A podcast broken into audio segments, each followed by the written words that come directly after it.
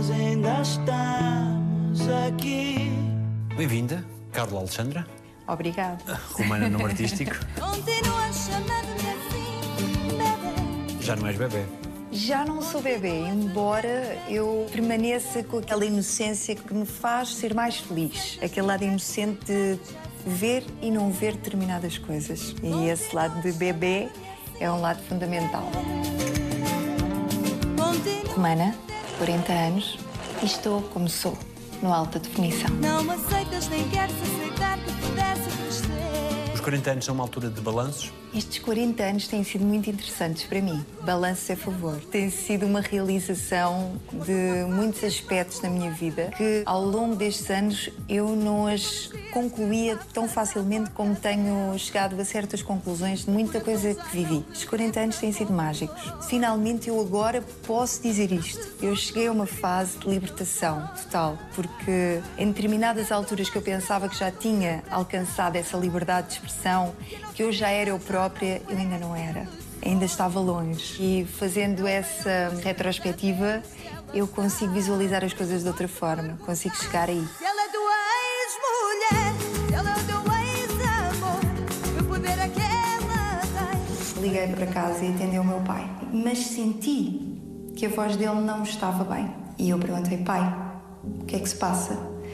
Ele estava a ter um infarto naquele momento. Qual é a tua primeira memória? Eu gosto muito das minhas memórias bem pequenina a cantar para a minha avó. A avó Amélia, não é? A avó Amélia, inspiradora. A avó, mãe de cinco filhos. É aquela mulher que ficou em casa a tomar conta dos filhos, se dedicou ao lar. Era aquela senhora que me deixava cantar, fazer as minhas macacadas de menina, ser eu própria e ficava em silêncio. Aquele silêncio sabia-me bem. Sentia que alguém estava a olhar para mim como eu estava a precisar, como eu queria que alguém olhasse. Ela tinha esse tempo. Ela a contar-me histórias dela em criança, que essas histórias são mágicas.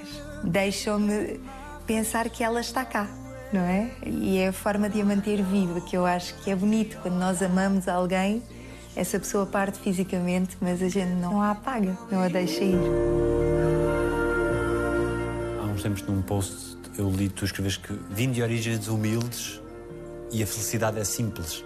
Simples mesmo. Éramos de facto uma família humilde.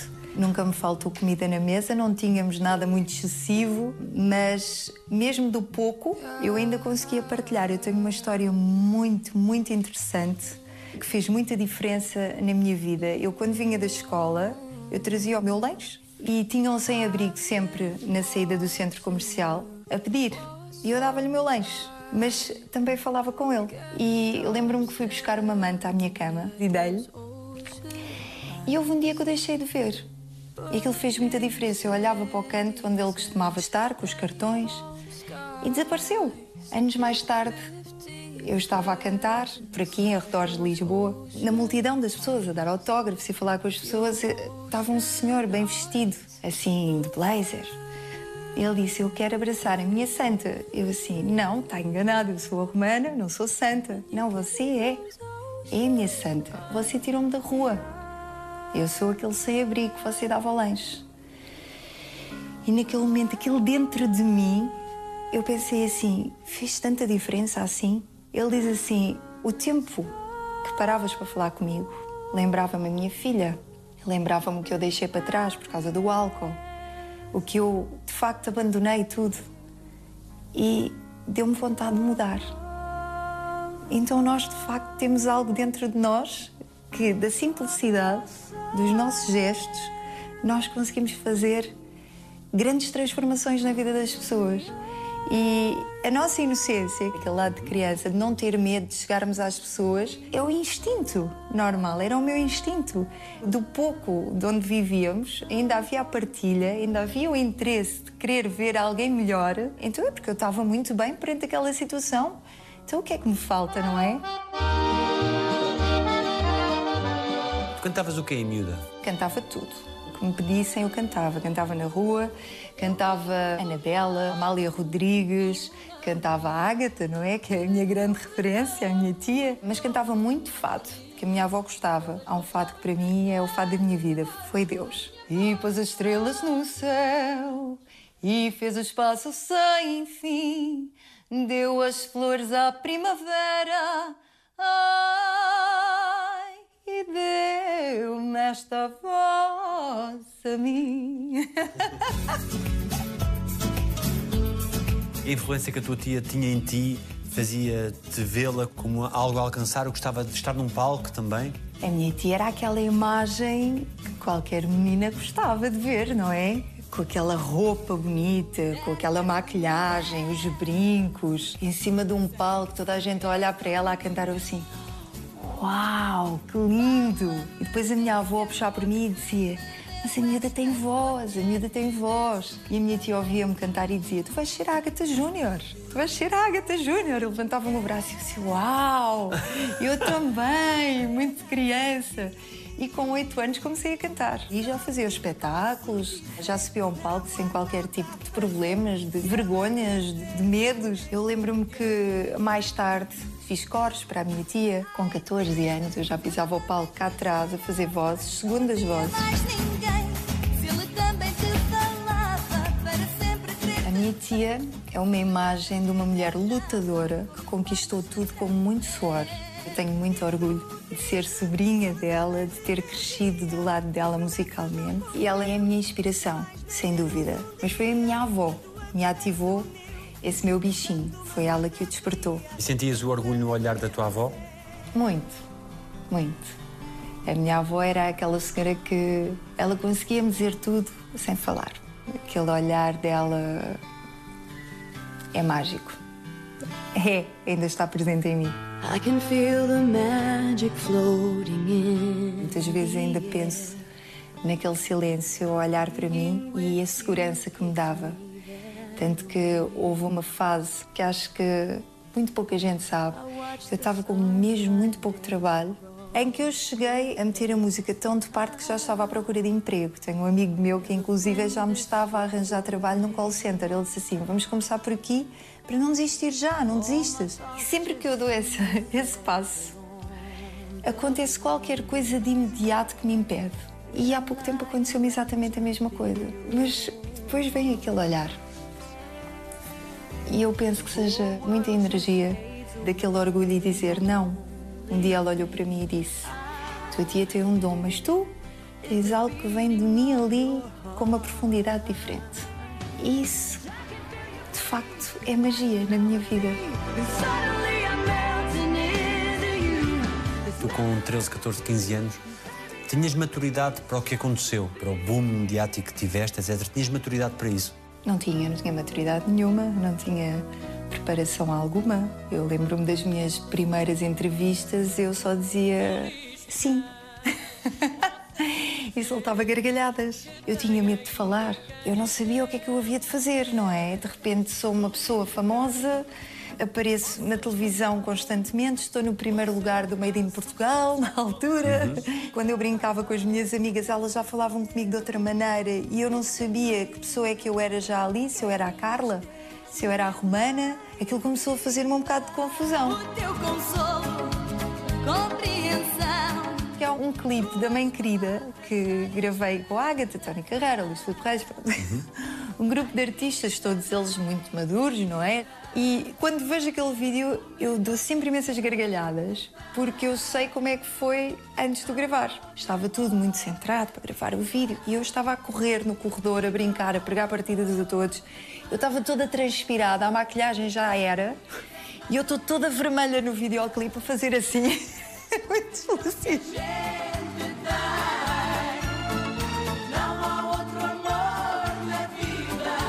Houve uma altura que era muita confusão para mim porque o cansaço já começava a pesar. Chegava a fazer dois a três espetáculos por dia e eu já estava a ficar eh, cansada e um bocado talvez zangada. Zangada com a situação, não estar a perceber porque é que eu não tinha um bocado para mim, não é? E não compreendia. Depois, às vezes, os confrontos com quem me acompanhava na altura, que era o meu pai, às vezes havia ali um choque, não é? Não... Eu lembro-me uma vez que fugi do camarim porque eu não queria aceitar já aquilo, eu estava cansada e depois houve ali um desentendimento com o meu pai e eu Era muito miúda, eu saltei a janela do camarim, fugi. E fugi para trás do público todo sem ele me ver e pus-me em cima de uma árvore. E estava tudo a chamar por mim.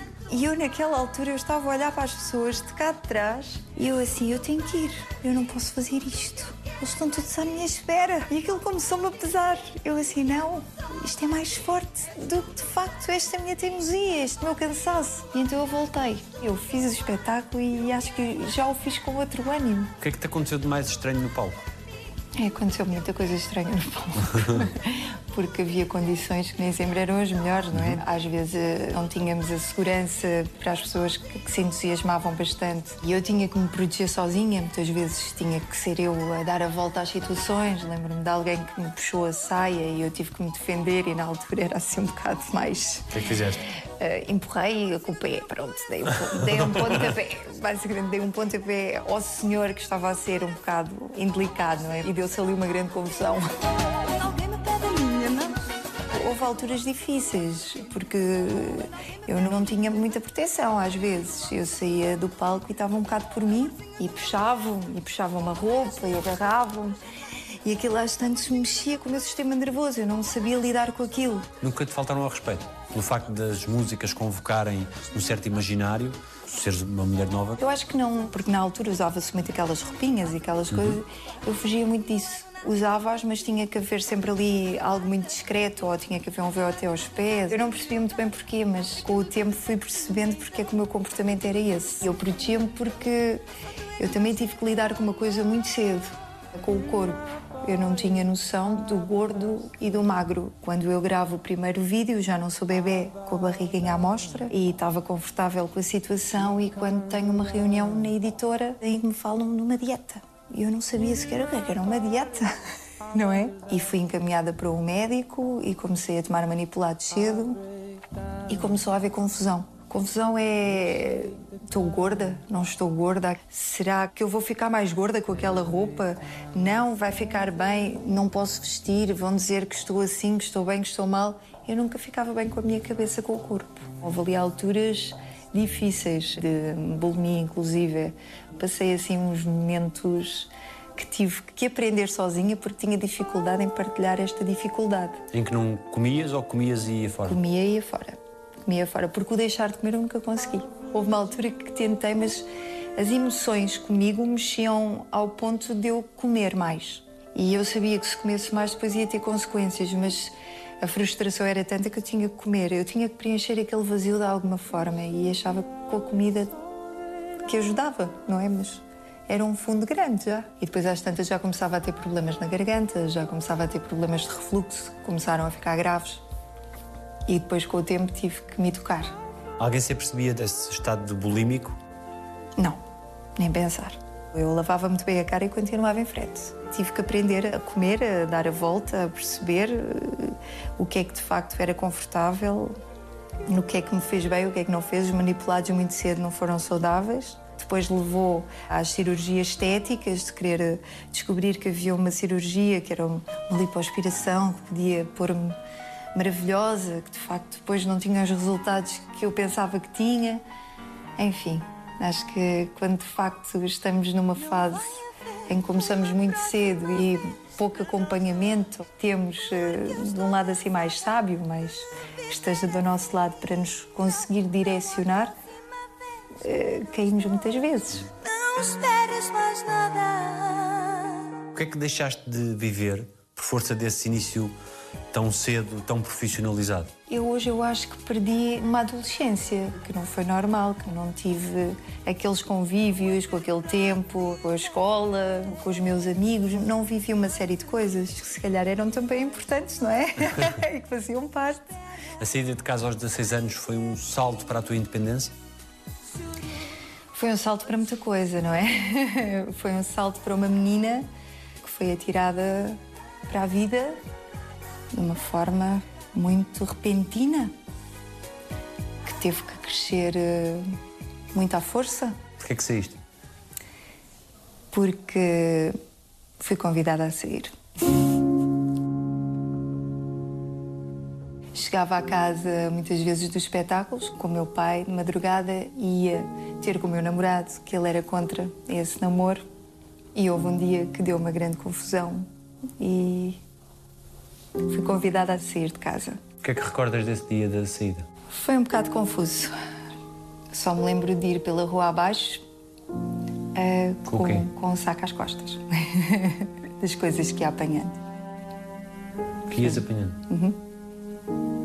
E que te eram suficientes para depois para a vida que passaste a ter? Sim. E uma miúda de 16 anos tem que sentimento perante algo tão brusco como isso?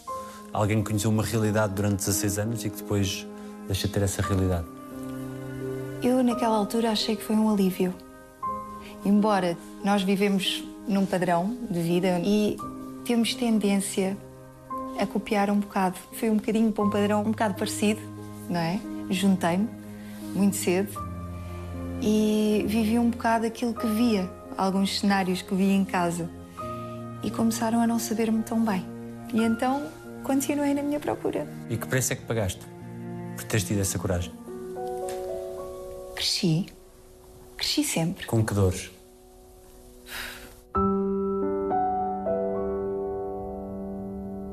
Com muita frustração, com muita angústia, com muita tristeza, muitas vezes. Uma sensação de desamor?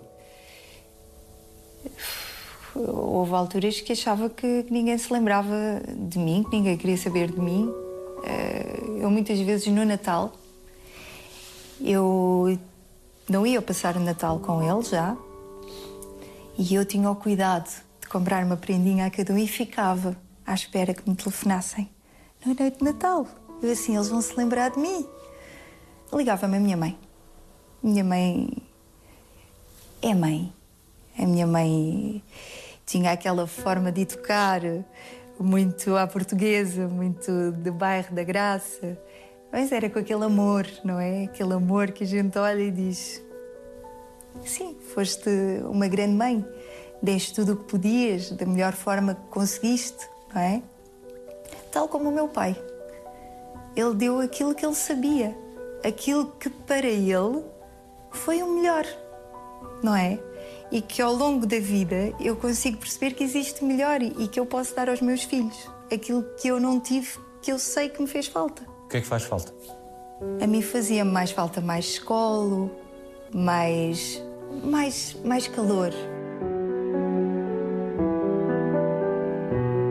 Chegaste a ser dada como desaparecida quando saíste de- casa. Sim, cheguei, inclusive, tive um telefonema de uma senhora da, da polícia e eu expliquei-lhe assim, mas eu não fugi, porque depois foi dado como se eu tivesse fugido. Eu não fugi. Eu fui posta para fora de casa. Ah, mas não sabem se eu assim, sabem perfeitamente onde eu estou. Sim, sabem que eu estou em determinado sítio, que estou com esta pessoa, sabem sim. E contei tudo à senhora e ela nunca mais me ligou. O que é que foi mais difícil depois dessa saída? Na tua nova vida? Eu tinha trabalho. Eu continuei a fazer o meu trabalho, depois o meu irmão começou a acompanhar-me e depois já comecei a ir sozinha, com o meu companheiro na altura. E o que é que eu pensei? Eu não posso perder este trabalho. Então, mesmo eu estando sozinha, eu tenho que dar o meu melhor. Porque podem pensar que vem aí uma miúda com muita imaturidade e que não faz o seu trabalho porque não está acompanhada com o pai. E, e então eu dei o meu melhor. E em que momento é que se desliga a vida que se tem? É no momento em que se sobe ao palco? Em que o resto deixa de existir? Ou está sempre lá, de alguma forma, uma sombra? Houve alturas, nesses momentos, que a sombra de vez em quando surgia no palco também, não é? E que me dava alguma frustração, mas eu conseguia encaminhá-la de outra forma, conseguia direcioná-la para dar melhor, para dar mais, para cantar melhor, para dançar mais. Era uma forma de me libertar, de contrariar aquelas emoções que eu não sabia lidar com elas, nem sabia muito bem digeri-las. Mas sabes que falar nestes assuntos nem sempre é fácil, porque hum, eu consigo vê-los desta forma e já consigo falar deles desta forma. Eu consigo dar-lhes um sentido e já não estar ali que foi, que foi muito complicado, que doeu, porque foi massacrante. Não, não, não me vou vitimizar. Não, já passou. Eu já aceitei isso. Não é? Eu já olhei para o meu pai nos olhos dele E já tentei ter esta conversa com ele várias vezes, mas há ali algo nele que ele, ele apaga, ele anula, ele não aceita. Ele diz que não existiu, que não fez. Muitas vezes há essa confusão, eu não consigo perceber. Eu fico a olhar às vezes e penso: como? Sabes? E então dá-se uma grande confusão cada vez que é abordado este tema e a minha infância eu fico sempre muito nervosa, fico ansiosa, mas faz parte.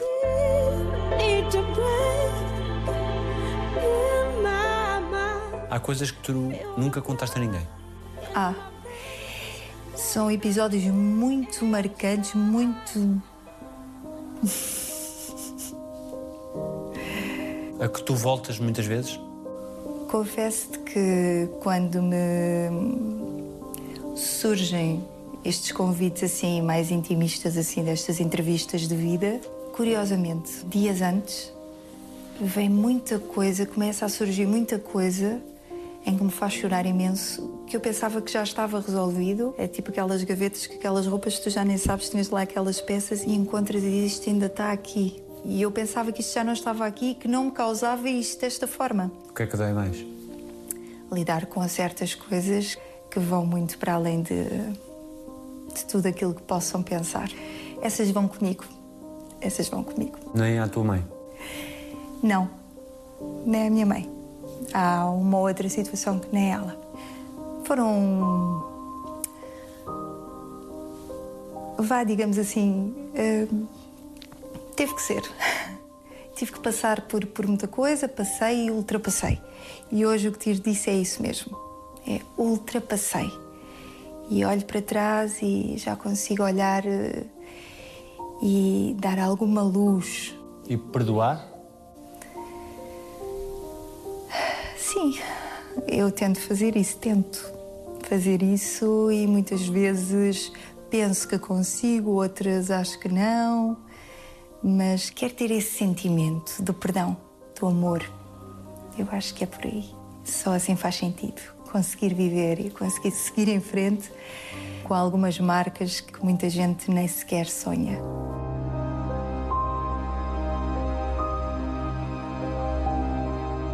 O que é que sentes que tens dos teus pais? Tenho o não faltar com os meus filhos em nada, não lhes faltar com nada, não faltar eh, com a base principal, não é? Normalmente, as famílias antigamente eram muito assim, desde que haja para a comida, para a renda da casa, para as despesas, era a forma de amar, não é? Era a forma deles nos darem amor, como eles podiam. Guardas algum gesto de amor dos teus pais para contigo? Claro que sim. Eu acho que foi tudo gestos de amor, mesmo os mais duros. Eu sei que foram gestos de amor, porque era a forma como eles sentiam que me podiam melhorar ou educar. O que não me fazia sentir bem, não é? Fazia ficar revoltada, mas é assim mesmo. Quão rebelde foste? Foi muito. Eu vou partilhar esta situação porque eu era uma menina com muitos piercings. Houve uma altura que eu tinha 32 Só? só. Eu desafiava também um bocado os meus pais. Comecei por eh, colocar um imã no nariz, chegava à casa e fazia assim, não está furado. E deixaram andar. E eu furei o nariz com um brinco igualzinho ao imã. E quando descobriram, eu disse: não vale a pena se zangarem comigo. Porque já está há muito tempo assim, não se zanga. E na altura comecei a cantar e comecei a fazer o segundo piercing, fiz no umbigo, depois as orelhas. E fui chamada à editora e disseram: oh, Romana, essa imagem não, não é uma imagem bonita, porque as pessoas veem-te como uma menina, assim vão-te ver como uma rebelde, como uma indisciplinada, não é um bom princípio. Assim, mas não tem nada a ver a imagem, a imagem não conta nada. Nós não podemos julgar as pessoas pela aparência. Agora, porque tenho brincos, sou isto, sou aquilo, não faz sentido. Então eu fazia mais.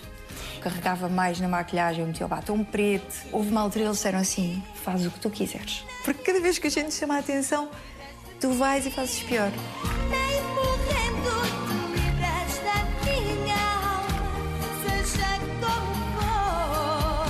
Quando tentas adotar outro estilo de música e esbarras nessa impossibilidade quase e vives o dilema entre fazeres aquilo que te apetece fazer e, por outro lado, a rentabilidade do projeto e do estilo que tinhas, vives aí esse dilema que depois faz com que estejas mais tempo sem trabalhar?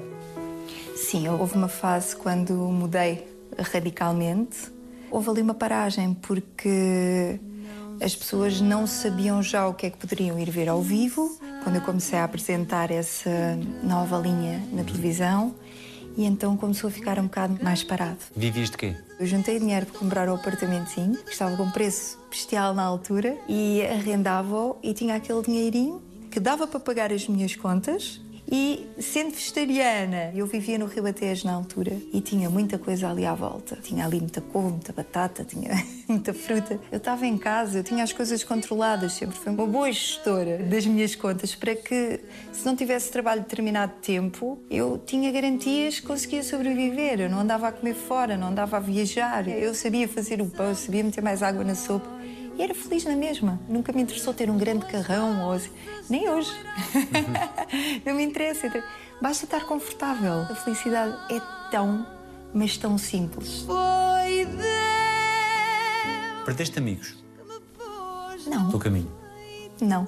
Os amigos mantêm-se até hoje. Tiveste que fazer muitas pazes Claro que sim. Dar o braço a torcer muitas vezes. por tua iniciativa? Sim.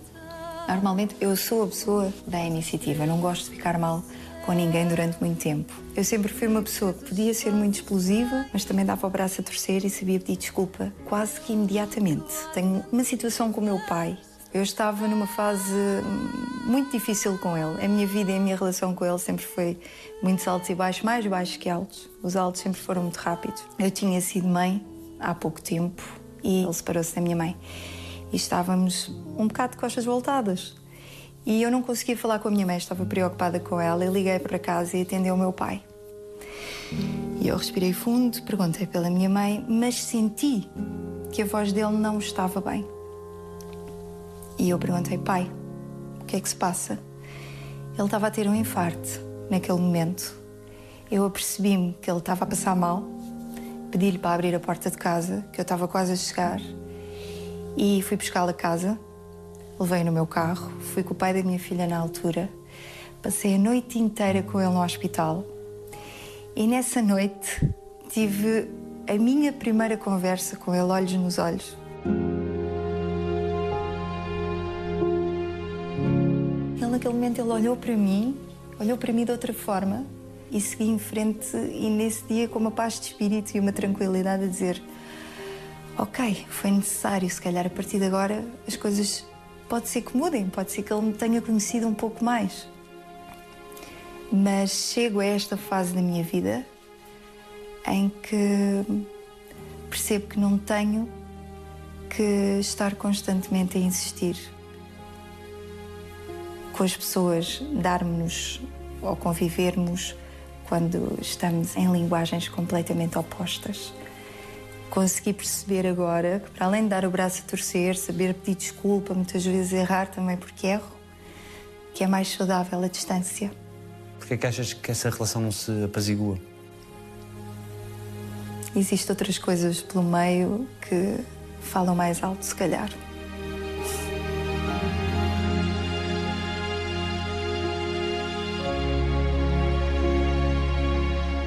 Como é que tu te tentas proteger e proteger os teus do barulho público que isso provoca? Às vezes não consigo. É muito difícil proteger-me de barulho público quando ele se faz, não é? Quando é feito pelas próprias pessoas. Não é fácil. Mas eu acho que a forma melhor dessa proteção se dar é precisamente continuar meu caminho, continuar a construir a minha vida, construir eh, a minha família com as peças de crescimento, de amor entre nós, a minha carreira, trabalhar para isso. É a minha proteção, é seguir em frente, é não ficar parada a olhar para uma porta fechada. Estou a olhar para uma porta fechada porquê? Se eu tenho tantas portas abertas, não vou continuar a olhar para aquela porta. Exigiu que tivesse uma conversa com a tua filha, para que ela percebesse. A minha filha neste momento já percebe muita coisa. Consegue ter sensibilidade, compreensão e estar do meu lado para as minhas decisões.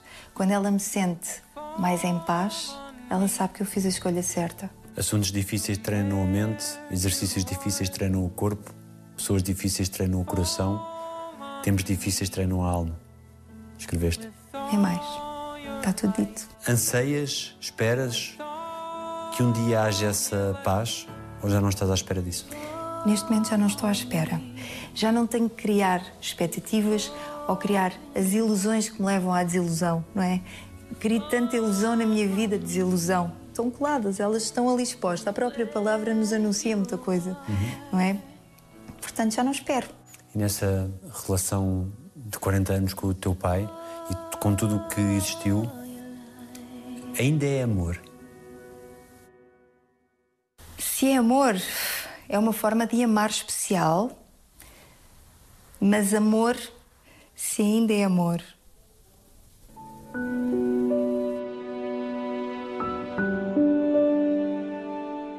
Essa pergunta é muito difícil. É muito difícil de obter uma resposta clara. Eu quero acreditar, eu quero sempre acreditar que de alguma forma é uma forma de amar mesmo perante a dor, muitas vezes a dor e o amor não estão nada longe um do outro, não é? É curioso. Eu amo-te muito, de repente odeio-te muito. Não, espera lá, então onde é que o amor está aqui? Isto é muito complexo às vezes. E muitas vezes aquilo que, que nos conforta é a gente. Sim, é amor, é amor. Eu quero sentir que é amor porque o amor traz-me paz. Mas eh, nem sempre é essa a verdade que está lá no fundo. O que é que dirias ao teu pai, se pudesses? Neste momento, já não diria mais nada. Neste momento, já não tenho mais palavras. Não há, não sei. E ao teu irmão? Se calhar para o meu irmão ainda diria, diria que sinto orgulho dele. Sei que ele é um ser humano extraordinário, é um lutador e que de facto que eu amo e que tenho pena. Tenho pena, tenho pena desta situação toda. Tentei o máximo, do fundo do coração, tentei ao máximo para que as coisas funcionassem. E muitas vezes ah, sou tão otimista que posso ser mal interpretada, porque quero tanto que as coisas funcionem bem e que olham e dizem como é que de repente ela está bem e sorri tanto e quer, já nos quer abraçar assim. Isso, às vezes, se calhar, também os assusta, mas é meu é meu, eu sou assim. Uh, mas que se de facto estamos em degraus diferentes, se, se estamos em linguagens diferentes, eu vou aceitar que assim seja. Que cada um siga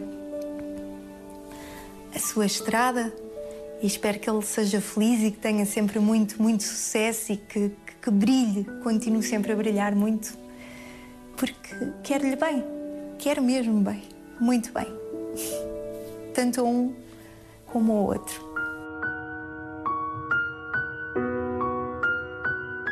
Eu acho que o facto de muitas vezes os ver bem, eu fico bem e e às vezes prefiro também, acho que este afastamento é saudável porque assim já já não há expectativas, já não há já não há aquela desilusão, já não vou passar por isso. Se calhar é aceitar é aceitar assim, pronto. A vida depois que dite o que, o que estiver ainda para acontecer, porque a vida é uma surpresa constante, não é? Percebes hoje que és mãe melhor a tua mãe? Consigo, claro. A minha mãe, a minha mãe era uma super mãe. Eu, a minha mãe é aquela imagem de mulher que eu quero ter aquela energia e com a idade dela eu quero ter aquela garra. Sabes que a minha mãe é uma pessoa muito sozinha e muitas vezes a minha mãe tem uma forma de se expressar quando está só, a revolta dela de chamar a atenção é atacante. Eu percebo, eu assim, ela está a querer atenção, mas eu já consigo perceber isso. Muitas vezes não é fácil, porque também estou na minha vida, no meu dia a dia, muito agitado, tenho sempre muita coisa para fazer e com crianças pequenas. E a minha mãe, muitas vezes eu digo-lhe: Mas porquê é que não dizes, sinto a tua falta? Vem para o pé de mim. Quero ir para o pé de ti. Quero passear. Por que não dizes dessa maneira? Porque não é isso que eu quero. Entrei em negação. A minha mãe é fantástica, tem uma energia única e temos muita coisa semelhante nessa extroversão toda, aquela dinâmica toda de falar e de é muitas vezes aquilo que está a camuflar o que é que está lá dentro, aquela solidão, aquela coisa toda, não é? E é um bocado, eu tenho muito isto da minha mãe. Mas também tenho aquela coisa do cuidado do lar, tudo muito organizado para os meus filhos, assim, as roupas, a comida, tem que ser tudo assim. Eu, És tipo general, tu? eu não sou, gostava. eu acho que iria funcionar se calhar melhor, mas não tenho perfil de general. O que é que Não mudou na tua tenho. vida quando tu te tornaste mãe? Eu tenho três filhos. E da primeira filha para o terceiro filho eu noto uma grande diferença em mim como mãe também, não é? O amor é gigante pelos três, mas do primeiro filho foi como se fosse aquela limpeza de querer dar tudo aquilo que eu não tive e vou compensar tudo ao máximo. E houve ali alguns erros, eu acho que exagerei. E hoje olho e digo, ok, se calhar aqui protegido mais e se calhar não a vejo tão bem preparada para o mundo como eu também fui preparada de uma forma completamente oposta. E isto é como tudo. Primeiro filho, tu colocas o termómetro na água antes dele ir tomar banho, para ver se a água tem uma temperatura estável. O segundo, tu colocas o cotovelo. Com o terceiro já pões a criança lá dentro e vês se chora.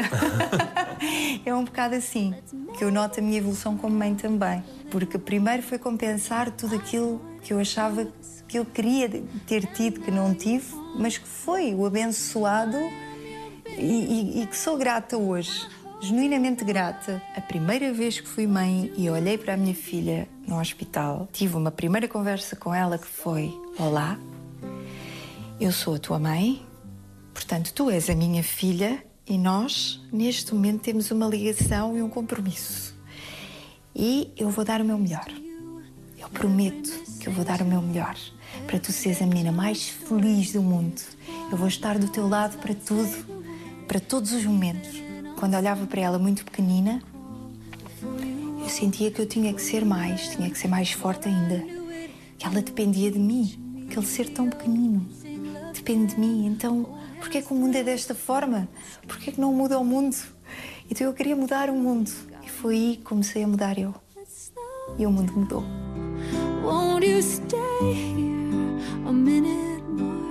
Eu e a minha filha, o cordão umbilical, eh, eu acho que foi dificilmente cortado. Mas na altura que me separei, houve ali uma turbulência. Houve ali algo que ela também ocultou e ficou mais em silêncio, porque viver a separação dos pais não foi fácil. Mas olhando nos olhos, eu sei que tudo o que ela passou aquele período menos bom, menos fácil, que, que eu se calhar não soube estar à altura porque também não estava bem, foi ultrapassado por toda a construção que tivemos a vida inteira. Consegui criar essa força, essa segurança e eu sei que muito poucas palavras são necessárias, basta olhar. Ela não se revolta, ela pode ficar zangada, mas não fica contra ninguém. Facilmente aquilo passa. E quando terminaste a relação, estando na altura num programa, isso foi tanto quanto possível ponderado na tua cabeça? Eu já tinha sentido e já tinha tido essa conversa com o pai. Já lhe tinha dito que sentia uma profunda amizade, um respeito imenso, mas que é algo mais que eu não estava a conseguir relacionar-me como marido e mulher já. Podia ter assumido que de certa forma estava frágil, que não foi da melhor forma, podia ter sido feito de outra forma, mas na altura as coisas nunca são como a gente depois as pode ver, como a gente as vê. É sempre tudo no imediato. O que é que o Santiago trouxe à tua vida? Santiago foi uma transformação explosiva. Quando eu penso que já sou uma mulher madura, que já fui mãe, que já passei por um relacionamento e encontro uma pessoa que me dá uma lição destas, ele é os pés na terra, eu sou a cabeça no ar, não é? Eu muito espiritual, ele muito matéria, ele muito físico. Este meu relacionamento ensinou-me uma coisa. Eu pensava que quando tive a minha primeira relação com o pai da minha filha, que eu já sabia o que era uma relação, porque tinha muito tempo, e não consegui detectar alguns erros meus. E esta relação foi uma relação que não começou com um conto de fadas, que é o amor à primeira vista, foi tudo ao contrário. Eu não acreditava em nada disso. Assim, tinha que ser, tinha que ser paixão explosiva e foi tudo ao contrário. Foi tudo muito construir-se um dia de cada vez, conhecer a pessoa. E eu chegou uma altura que eu disse assim: eu não tenho mais paciência para isto. Eu não quero mais. E eu ouvi o meu marido, o atual marido, dizer: desistes fácil. Naquele momento que eu uma ficha, eu assim, desisto fácil? Não. Não gostei de ouvir isto. E eu, espera lá, eu sinto tens razão. Uma relação é mais que isto, não é? É uma construção. Quando ele foi pai, foi surpreendente o pai que ele é. Ele é um pai maravilhoso. Quando quebras silêncio, O que é que foi melhor destes 40 anos? ter o balanço profissional e o balanço da família. E conseguir, neste momento, tomar decisões sem sentir aquele peso de que será que fiz bem? Será que aquela pessoa ficou a pensar alguma coisa sobre mim? Não. Eu tomo-as consciente de que estou a fazê-lo para meu bem, sem prejudicar ninguém, sem ter isso em conta, saber levar as situações com essa ética, com esse rigor, com esse amor e em casa sentir-me bem resolvida. Desde os meus 10 anos que eu busco muito por algo que não sei o que é. Para além do sol, para além da lua, eu tentava olhar para as pedras dos brincos que tirava coloridas de uma forma diferente, tentava interpretar sonhos, tentava sempre ir para além das coisas, sempre à procura no fundo de mim mas nós começamos sempre num caminho que não é o nosso eu. Até que cheguei a alturas da minha vida que fui descobrindo aos poucos. E esse autoconhecimento é mágico, porque quanto mais te conheces, mais liberto estás, mais és tu próprio, sem querer ser algo para o outro gostar de ti. Isso tem sido um caminho longo que nunca acaba. Eu mereço bem melhor, não é? Estás zangada com alguém? Não, não estou. De todo. Alguém te deve um pedido de desculpas? Se a pessoa sentir verdadeiramente dentro dela e reconhecer que o deve dar, eu aceito. Se achar que não, eu aceito. Aceito da mesma forma. E tu pediste desculpa a todas as pessoas a quem querias pedir? Já, isso já eu fiz. Está tudo bem. Da minha parte, eu estou bem. Com o tempo, gostas mais de menos pessoas ou menos de mais pessoas? Com o tempo, conheço melhor as pessoas e seleciono melhor aquilo que quero. Daí, os meus amigos se manterem. São muito poucos e são de longos anos. E os recentes que conheci através do meu marido têm sido uma agradável descoberta. Estou numa fase da minha vida em que a pessoa que está do meu lado, que convive comigo, tem que ter algo que me acrescente, que, a gente possa ter partilha para evoluir, para crescer, para estar bem. Também podemos ter momentos menos bons, como é óbvio, mas temos que ter vontade de contrariar isso, porque eu não sinto já que faça parte disso, não me sinto enquadrada. Então estou um bocado mais seletiva, sim. Se te fosse garantido uma resposta a uma qualquer pergunta tua, o que é que tu querias mesmo saber? Não tenho esse tipo de questão neste momento, não tenho mesmo. Há muita gente que poderia perguntar o que é que vem para além da morte, que é uma questão que muita gente aborda, mas também não sabemos o que é que vem antes da vida. Portanto, se não sabemos o que vem antes da vida e o que é que acontece depois, temos a responsabilidade agora deste espaço que é o meio, não é? Que é viver. Eu acredito que há algo mais para além. Eu acredito que ser humano são duas palavras e que um dita que somos o ser que dá vida ao corpo humano. Portanto, que ele está descrito em duas palavras para nos alertar que nós não somos esta matéria temporária. Nós somos algo mais, algo que permanece, algo que, que vai evoluindo, que vai construindo, que passa para outro padrão, para outro patamar, para outra vida e que leva a bagagem dentro dessa energia para dar continuidade ao seu. Eu quero acreditar assim. Como é que é o Ave Maria? Ave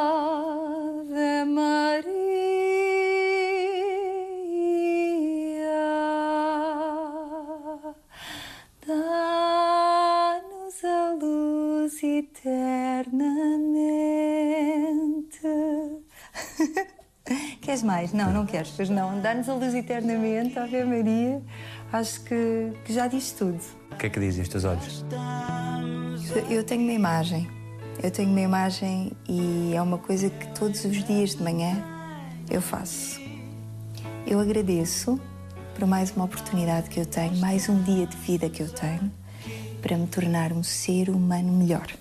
Eu quero crescer todos os dias e tenho uma visão, que é se eu caminho com uma vela acesa na mão e me aproximo de alguém que tem um pavio sem chama, não me custa partilhar. É isso que eu quero. É partilhar, é partilhar, é partilhar aquilo que eu aprendo, aquilo que me faz melhor e que consiga também acender alguma lamparina, alguma esperança no coração de alguém. Sabe-me bem. Dá-me vida. Dá-me vida. Muito obrigado. Obrigada eu. Foi um gosto imenso. O gosto foi nosso. Muito obrigado.